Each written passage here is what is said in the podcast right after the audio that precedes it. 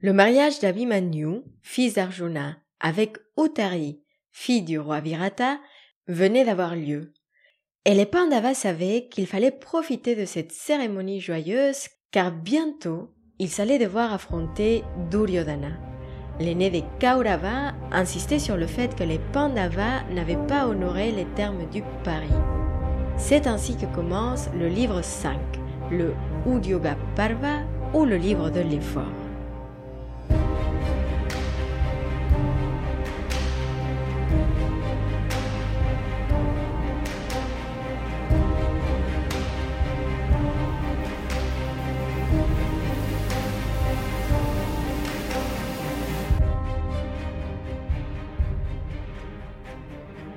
Les alliés des Pandavas se réunirent pour discuter de la suite des événements.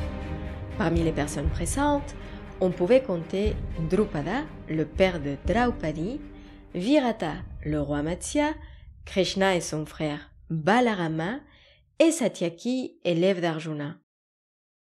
Et pour démarrer la réunion, Krishna prit la parole et rappela que la fin de l'année incognito fut marquée par une tromperie de la part de Duryodhana.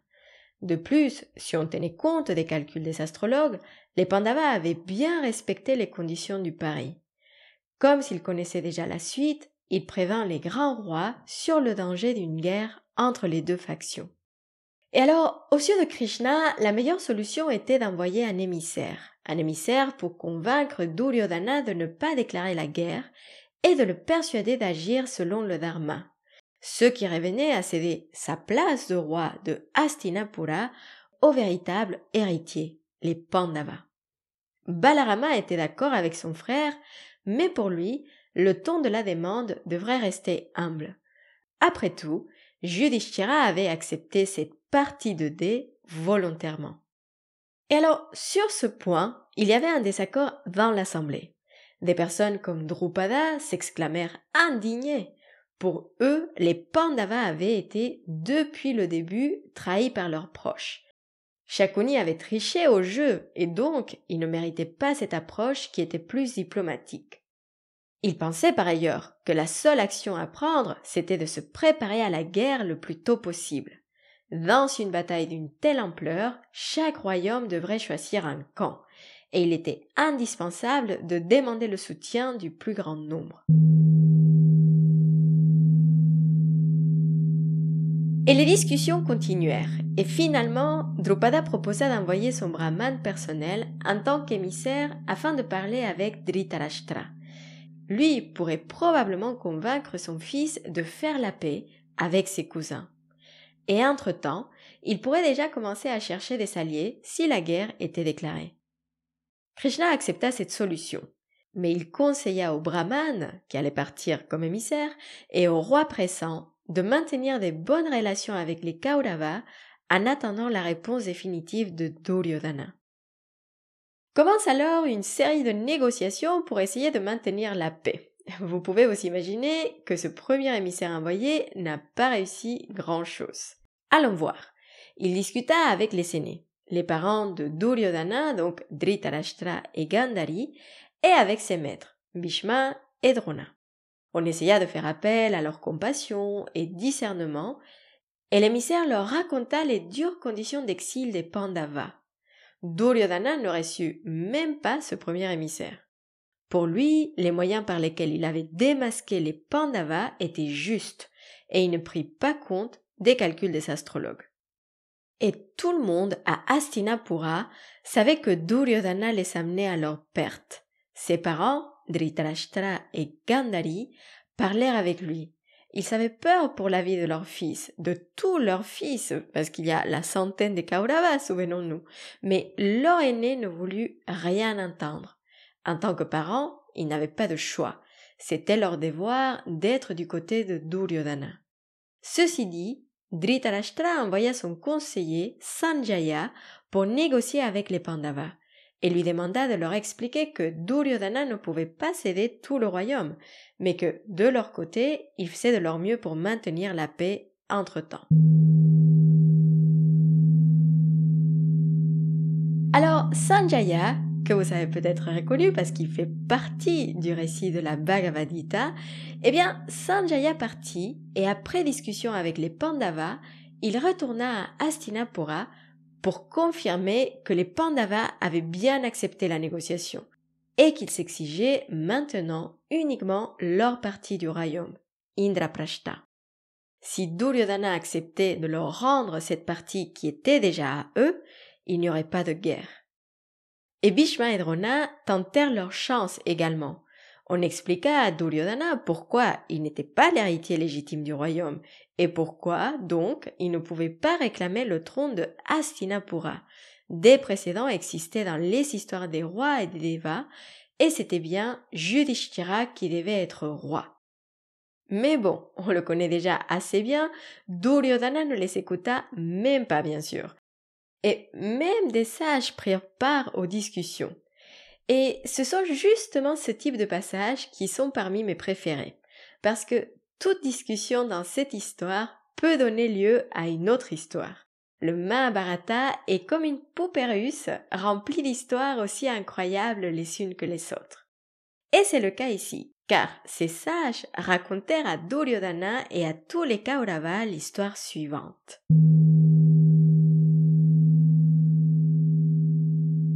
Matali, qui était le conducteur du char du dieu Andra, voulait marier sa fille avec le serpent Sumuka.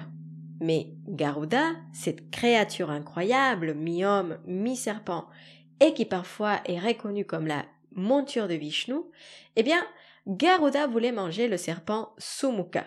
Je peux vous raconter pourquoi, mais ce sera pour une autre occasion. Donc, Matali essaya d'expliquer à Garuda que Sumuka était le seul prétendant digne de sa fille, et lui supplia de l'épargner. Et quand Garuda ne fit pas attention, car il se croyait le plus fort et ne craignait personne, Matali parla avec son ami Indra, qui convoqua Garuda. Aïe aïe aïe. Parce que les actes sont plus parlants parfois que les paroles, Indra posa sa main sur l'épaule de Garuda. Et ce dernier se sentit écrasé par un poids immense dont il ne pouvait pas se libérer. C'est ainsi que Garuda comprit la leçon d'humilité de la part d'Indra et accepta d'épargner Sumuka.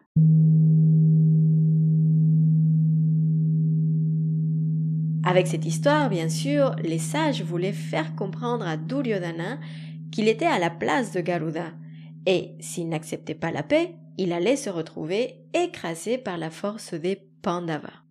Mais Duryodhana ne changea pas d'avis.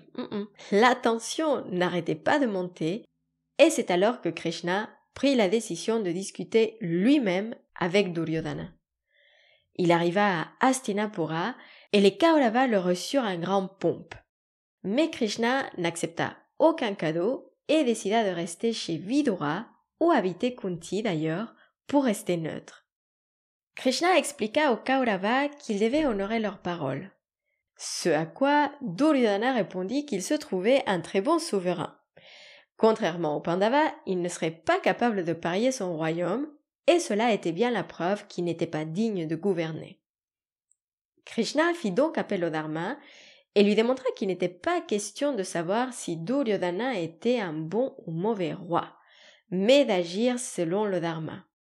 Je fais ici une petite parenthèse pour faire le parallèle avec le Ramayana qui peut appuyer cet argument de Krishna. Dans cette histoire que j'aurai la joie de vous raconter lors de la saison 2 de ce podcast, on verra que le roi Rama a dû partir en exil, lui aussi, pendant 14 ans. Et ce, parce que son père lui a demandé de le faire.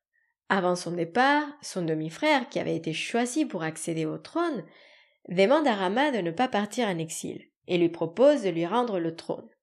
Mais Rama, qui est le modèle du roi ascète et du roi exemplaire en matière du dharma, lui explique qu'il doit partir en exil pour honorer la demande de son père, honorer sa parole dans ces situations exceptionnelles et donc en alignement avec le dharma. Mais bon, vous et moi, nous savons bien que Duryodhana est le représentant du adharma, tout ce qui est contraire au dharma. Alors, comme Duryodhana restait inflexible, Krishna prit un ton plus grave et fit une prédiction. Comme Duryodhana agissait contre le dharma, cette bataille ne serait pas comme une autre. Elle était désormais une bataille pour préserver le dharma de l'univers. Du sang serait répandu partout. La grande bataille de Kurukshetra était inévitable, ainsi que sa mort. À partir de ce moment, le dharma en temps de guerre ne pourrait pas être le même que le dharma en temps de paix. Et le monde venait de changer. Duryodhana prit cette déclaration comme une insulte et fut incapable de voir la menace de sa mort. Alors, furieux, il ordonna à ses gardes d'emprisonner Krishna. Mais au moment où ils commencèrent à l'entourer, Krishna montra sa vraie forme, sa forme divine, celle qu'on verra en détail quand on parlera de la Bhagavad Gita. Et alors tout le monde prit peur et Dhritarashtra, qui ne pouvait pas voir la raison du tumulte, reçut le pouvoir de la vue. Il était tellement terrifié par l'image qu'il avait devant les cieux qu'il implora Krishna de le rendre aveugle à nouveau. C'est alors qu'une grande lumière envahit la salle et tout d'un coup Krishna n'était plus là. Il avait disparu. Les Kauravas envoyèrent un dernier message aux Pandavas il savait déclarer la guerre.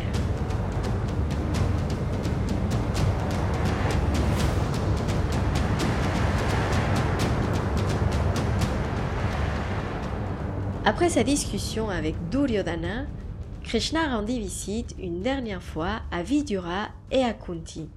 La mère des Pandavas lui demanda de transmettre un message à ses fils. Elle les embrassait très fort et les conseillait d'agir toujours selon leur dharma de souverain. Mais avant de partir, Krishna avait une dernière carte à jouer. Il connaissait le secret de Karna et espérait que la révélation de ses origines ferait basculer la balance en faveur de la paix. C'est cette révélation que je vous raconterai dans le prochain épisode. Et avant de vous laisser, je voulais qu'on revienne sur l'obstination de Duryodhana. Malgré tous les conseils qu'on lui donne et tous les signaux, Duryodhana ne veut rien voir. Et alors pour ce message assez direct et la morale de cette histoire, je vous laisse avec cette phrase que j'ai trouvée de François de la Rochefoucauld.